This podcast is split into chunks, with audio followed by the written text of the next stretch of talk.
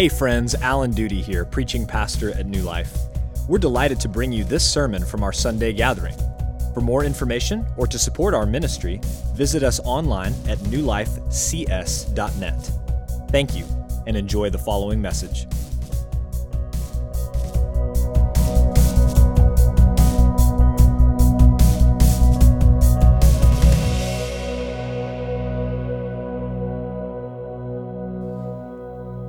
Most of human history, believers in God and His Word have been a tiny minority. They have lived in societies where Judeo Christian beliefs and values were at best tolerated and at worst fiercely persecuted. That is also true for many believers around the world today. Even in America, where Christian faith has been so commonplace in our country for many years that has Judeo Christian values and roots, we believers are a shrinking minority. Tolerance decreases and persecution increases every single day. And so, the question that we modern American believers, or at least those of us who are living in America, must ask today is this how do we live out our faith in a society which no longer shares our beliefs, our values, our desires? How do we live out faith in a society that is becoming more and more opposed to what we believe? Well, friends, thankfully, we don't have to answer that question on our own the scripture actually gives us great guidance in that very thing, particularly in places like the book of Esther, which we began this morning. The year is 483 BC, which puts the events of Esther right in the middle of the book of Ezra, which we studied last fall. It is occurring decades after the first wave of exiles returned with Zerubbabel to go back and rebuild the temple and it is occurring decades before the second wave of exiles would come back with Ezra in 458 BC. And so that's where we find ourselves.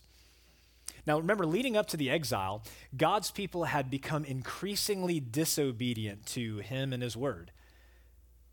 They were rebellious against his commands. Idolatry was increasing everywhere in the land.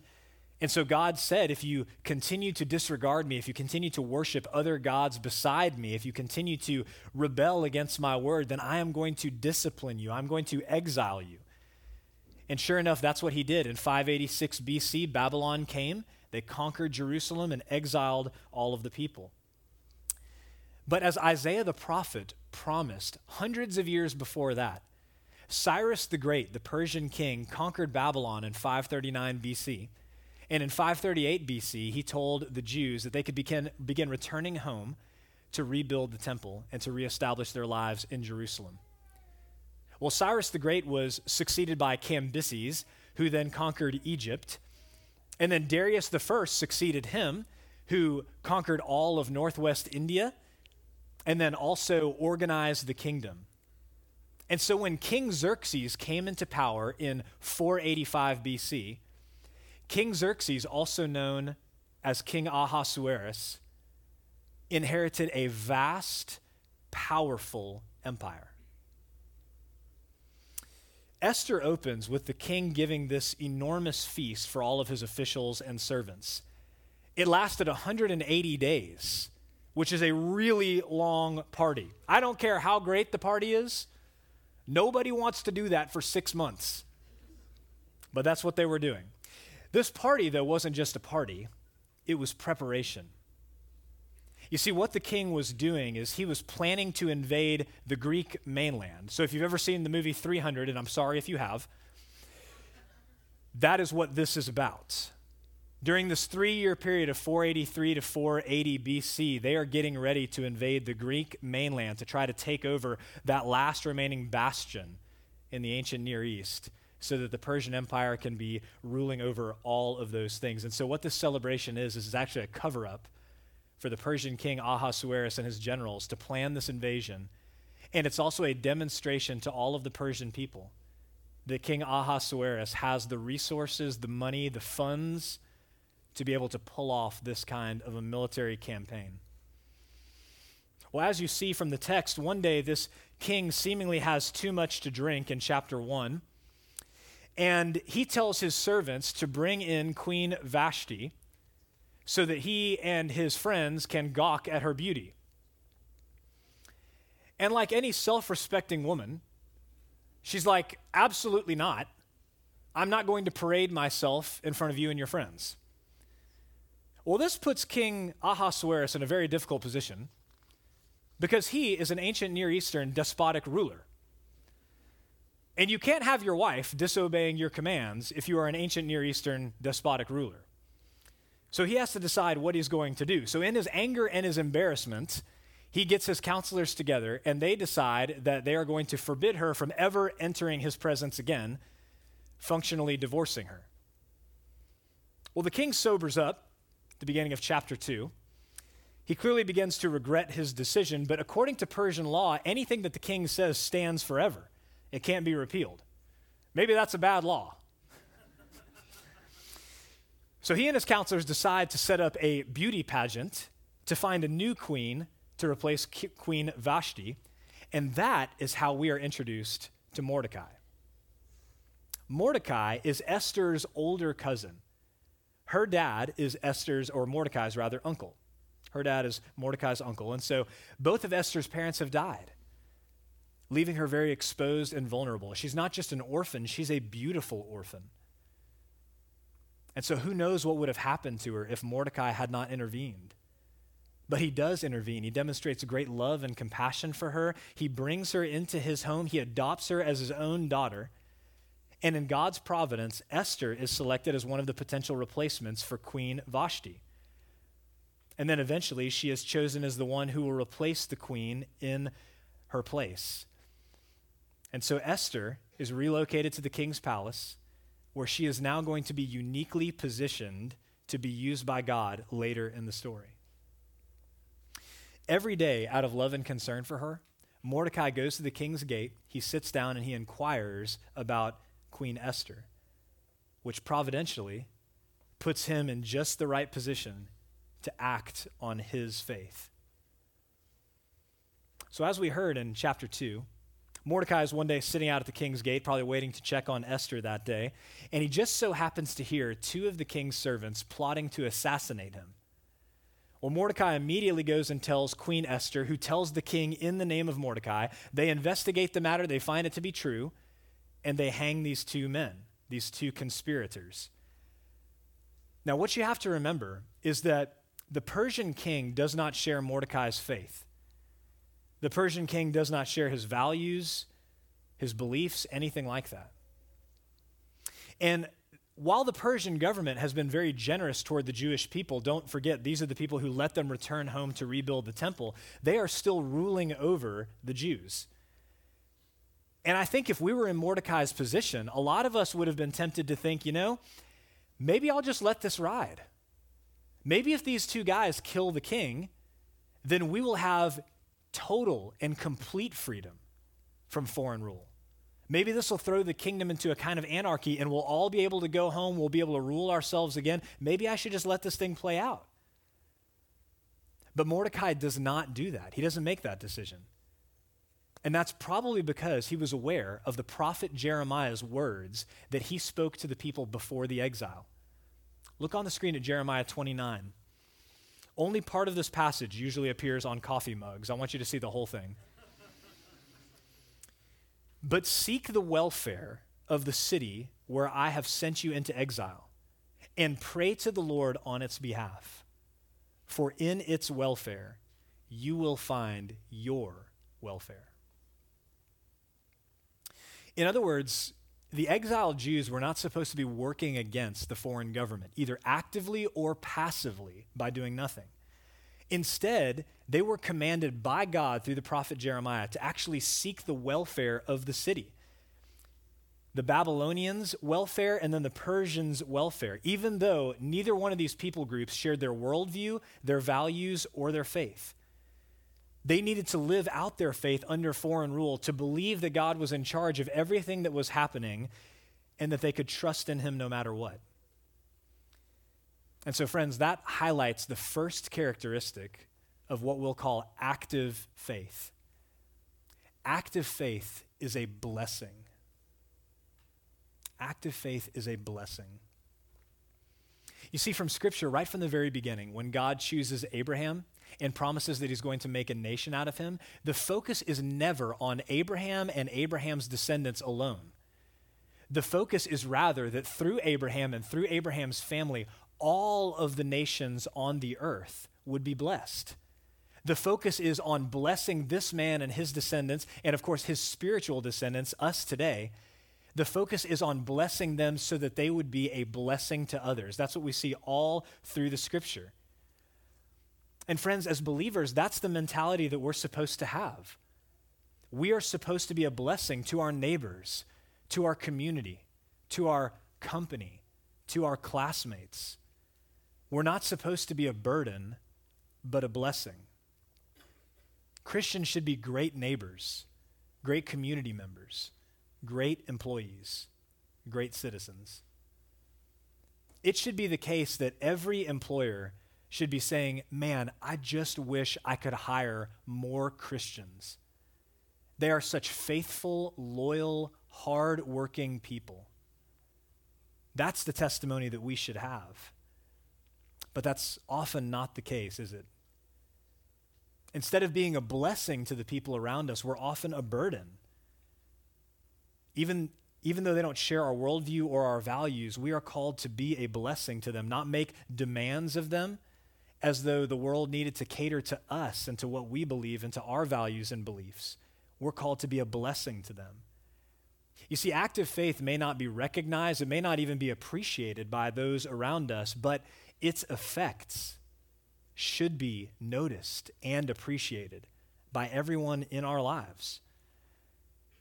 And so, friends, this morning we should ask ourselves the question Is my faith a blessing to those around me, especially to those who don't share it?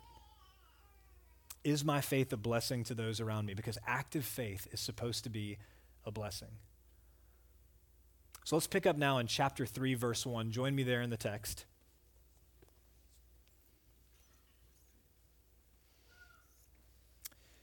Chapter 3, verse 1 says, After these things, King Ahasuerus promoted Haman the Agagite, the son of Hammedatha, and advanced him and set his throne above all the officials who were with him. And all the king's servants who were at the king's gate bowed down and paid homage to, to Haman, for the king had so commanded concerning him. But Mordecai did not bow down or pay homage. Then the king's servants, who were at the king's gate, said to Mordecai, why do you transgress the king's command? And when they spoke to him day after day, he would not listen to them. They told Haman in order to see whether Mordecai's words would stand, for he had told them that he was a Jew. And when Haman saw that Mordecai did not bow down or pay homage to him, Haman was filled with fury. But he disdained to lay hands on Mordecai alone. So, as they had made known to him the people of Mordecai, Haman sought to destroy all the Jews, the people of Mordecai, throughout the whole kingdom of Ahasuerus. So the king promotes this guy, Haman the Agagite, the son of Hammedatha, and makes him second in command to the king himself. That means that all of the officials in the royal courts and everyone else in the country is now subject to Haman. This is very similar to the situation that Joseph found himself in when he was in Egypt. He was made second in command to Pharaoh. Well, in two more weeks, we'll talk more about Haman and who he is, but for now, suffice it to say that he is an enemy of God's people.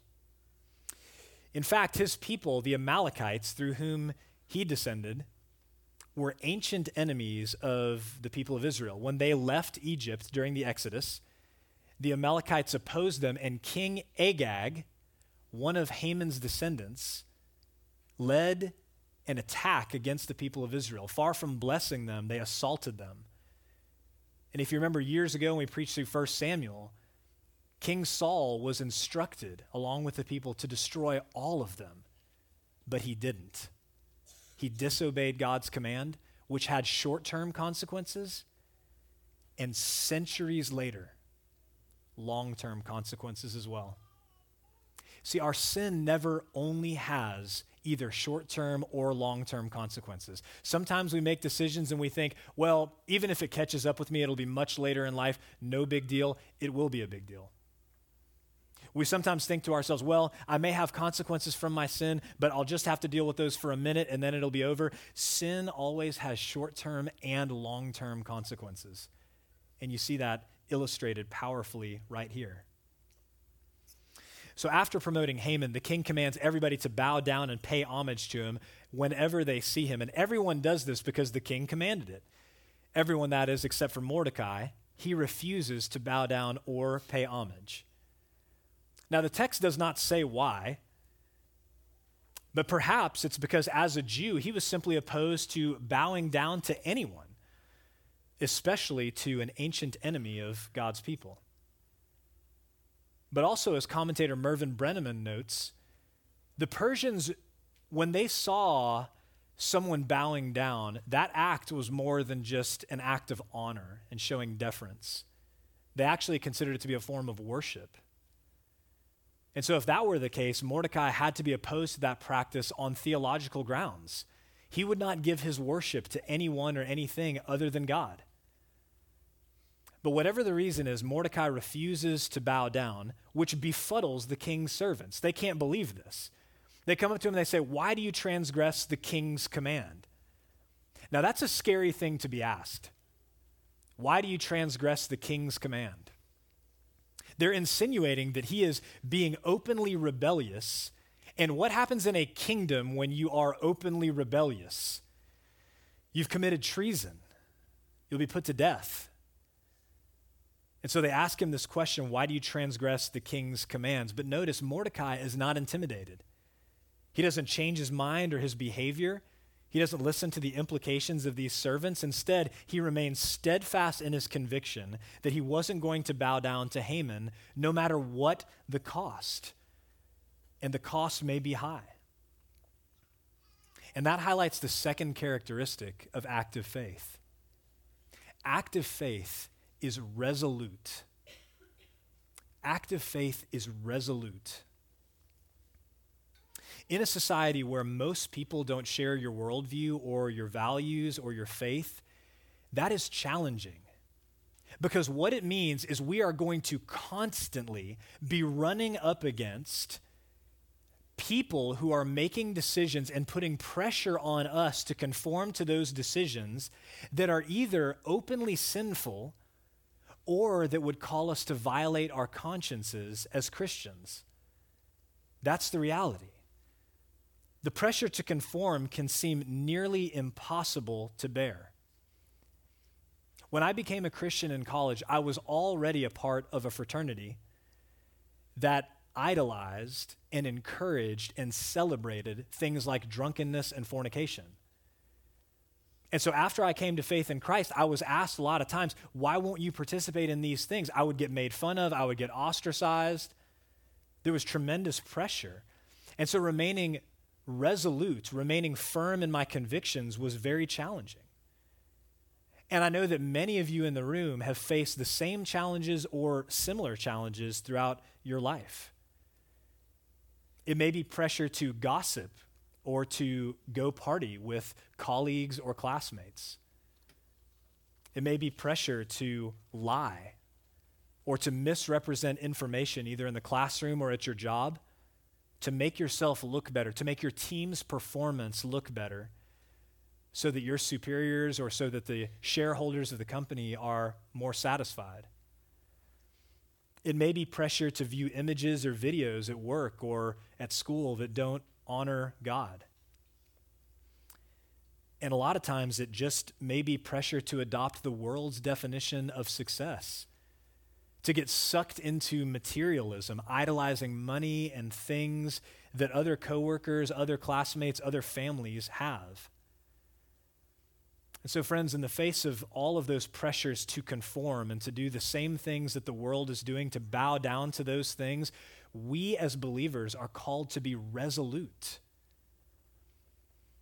Look at what Paul said in 1 Corinthians chapter 15.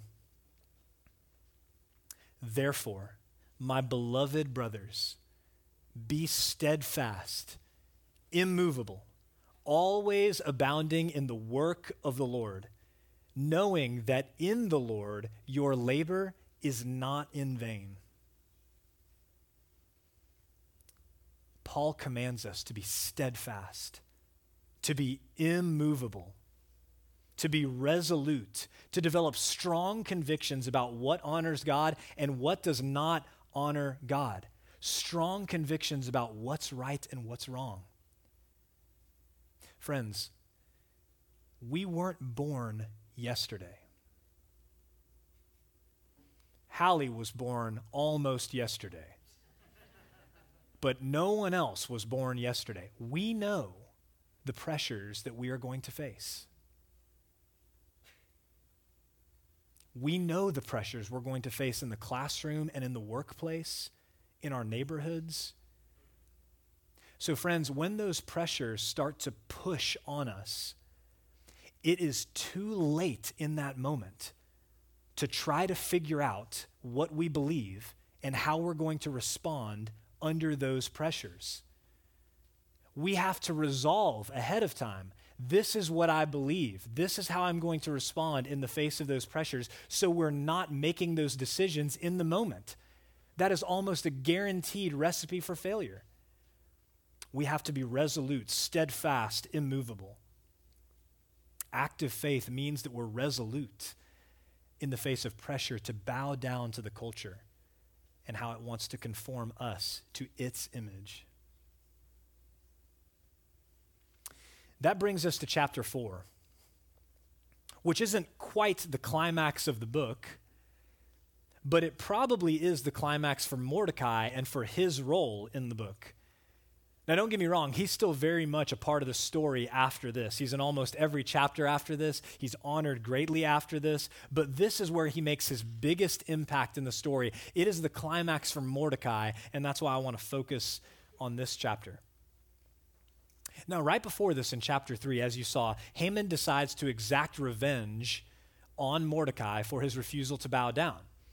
And he decides that he's not just going to exact revenge on Mordecai, but on all Jews everywhere in the empire. He comes up with this plan to annihilate all of the Jews in a single day. And foolish King Ahasuerus who makes exactly one decision on his own in the entire book. And it's not this one. Ironically, it's to put Haman to death. He goes ahead and authorizes Haman's plan to carry out genocide against the Jews without even bothering to inquire who it's going to affect.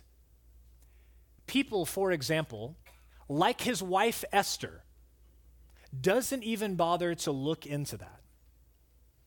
So Mordecai puts on sackcloth and ashes and he goes and sits at the king's gate, as was his custom. He is fasting and weeping along with the rest of the Jewish people who learn of this. And so Esther hears that Mordecai is out there. So she sends her servants out there and asks them, Hey, what's, what's wrong? Why are you dressed like this? And Mordecai responds and tells her everything. He gives her a copy of the king's edict. And he says, Esther, you've got to do something. You're the queen. Go to your husband ask him to revoke this edict. Now, as we learn, Esther hasn't been called to go into the king these past 30 days.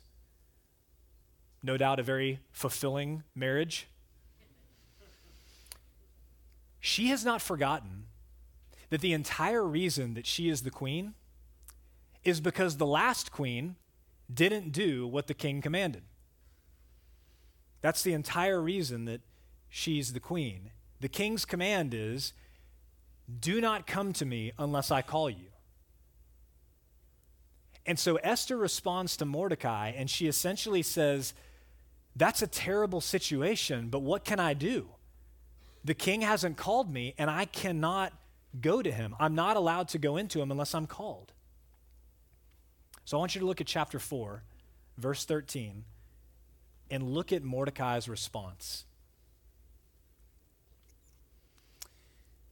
Then Mordecai told them to reply to Esther Do not think to yourself that in the king's palace you will escape any more than all the other Jews. For if you keep silent at this time, relief and deliverance will rise for the Jews from another place. But you and your father's house will perish. And who knows whether you have not come to the kingdom for such a time as this? Now that is tough love. Mordecai won't listen to any excuses. He will not let his adopted daughter believe that people are big and God is small. Instead, he reminds Esther that God is big and that people are small, and that God has promised never to leave, never to forsake his people. So he says, Esther, you have two options. You can go to the king yourself, and you can be used by him. But if you don't, God will deliver his people through some other means because he has promised to do that, and he has always kept his promises. But if you don't go, you will be disciplined for your disobedience, for fearing man more than you fear God. You see, when Mordecai asks Esther to go to the king and make this request, he knows that it may very well cost her her life. Remember, this is his cousin, his adopted daughter, the young girl that he took into his home and raised, and yet he does not hesitate to ask her to risk her life. And so, friends, that brings us to the third and final characteristic of active faith this morning. Active faith is challenging. Active faith is challenging. We live in a very strange time, as you know. A time where it's considered taboo to discuss the most important things in life things like religion and politics, many other subjects. But it's not considered weird at all to bear the most intimate details of your life on social media for everyone to see and read about. We live in a very strange time. Faith is considered a deeply personal matter.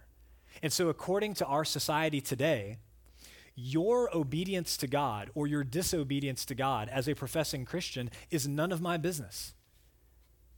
And my obedience to God or disobedience to God as a professing Christian is none of your business. And yet, when we read the scripture, we get a completely different picture, don't we? We are commanded to exhort one another daily so that we're not hardened by the deceitfulness of sin.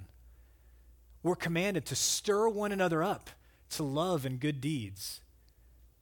We're commanded to remind one another of the truth so we don't stray from it. We are commanded to call one another to faith and repentance on a daily and weekly basis. And friends, that includes challenging one another to fear God more than we fear man, to obey him when it may cost us something, including even our very lives. Look on the screen at James chapter 1. Blessed is the man who remains steadfast under trial. For when he has stood the test, he will receive the crown of life which God has promised to those who love him. You see, Mordecai was willing to challenge his daughter to risk everything because he genuinely believed that God is worth it, that he is worth any and every sacrifice that we could make. And, friends, in the same way, we are to call one another to sacrifice for God because God is worthy of sacrifice and because he has sacrificed so greatly for us. God is our creator and sustainer. He is the reason that we have life and breath and everything that we have in the first place. But as many of us know, we rebelled against him. We broke his commandments. We worshiped ourselves and other created things rather than him. And because of that, We all deserve death. We all deserve eternal punishment. But God, in His great mercy and grace, sent His only begotten Son to obey where you and I disobeyed, to submit where we rebelled, and to die where we should have died. Jesus rose from the grave on the third day, victorious over sin and death. He took our place, bore our sin, and rose for our justification, so that through faith in him we would be counted righteous just as Jesus is righteous. His sacrifice purchased everything for us.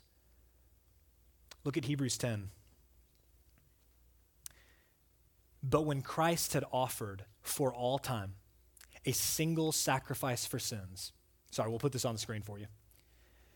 He sat down at the right hand of God, waiting from that time until his enemies should be made a footstool for his feet. For by a single offering, he has perfected for all time those who are being sanctified. Friends, we already owed God everything. What could we give him to repay him for our life, for our existence? And yet, this God sacrificed everything for us. He sent his only begotten Son to bear our sin in our place. He gave up everything for us so that we could be reconciled through faith in him. See, Mordecai had a living and an active faith, and that faith led him to challenge Esther to exercise faith when it may cost her everything, when it may even cost her life. And I want to say to you today that if our faith is active, if it is alive, it is going to challenge people around us. It is going to challenge them to worship God more faithfully. It is going to challenge them to forsake sin more fully. It is going to challenge them to offer every part of their life, even those parts of life that we hold back because we want to hang on to them. Active living faith does that it challenges everybody around us. And that's what Mordecai's faith did for Esther. It challenged her to obey. And as we'll see next week, she does obey. Active faith is challenging. Church, we live in a society that increasingly does not share our worldview, our faith, or our values. And living in that kind of society, living by faith in that kind of society anyway, is very difficult. But one advantage of living in that kind of society is that when we live lives of active faith, our profession of faith is repeatedly tested. It is tested every single day in the workplace, in the classroom, in our neighborhoods, and we have opportunities again and again to see first whether we have genuine faith, and then secondly, if we do have genuine faith, how mature is that faith? And I think this morning, for many people in the room today, this particular text gives us the opportunity to examine our faith. That's what we're told to do in 2 Corinthians 13. Test yourselves, examine yourselves, see if you really are in the faith. And perhaps today, as you examine your faith, you'll see that maybe your faith hasn't been resolute. Maybe your profession of faith, every time it's challenged, it, it falters.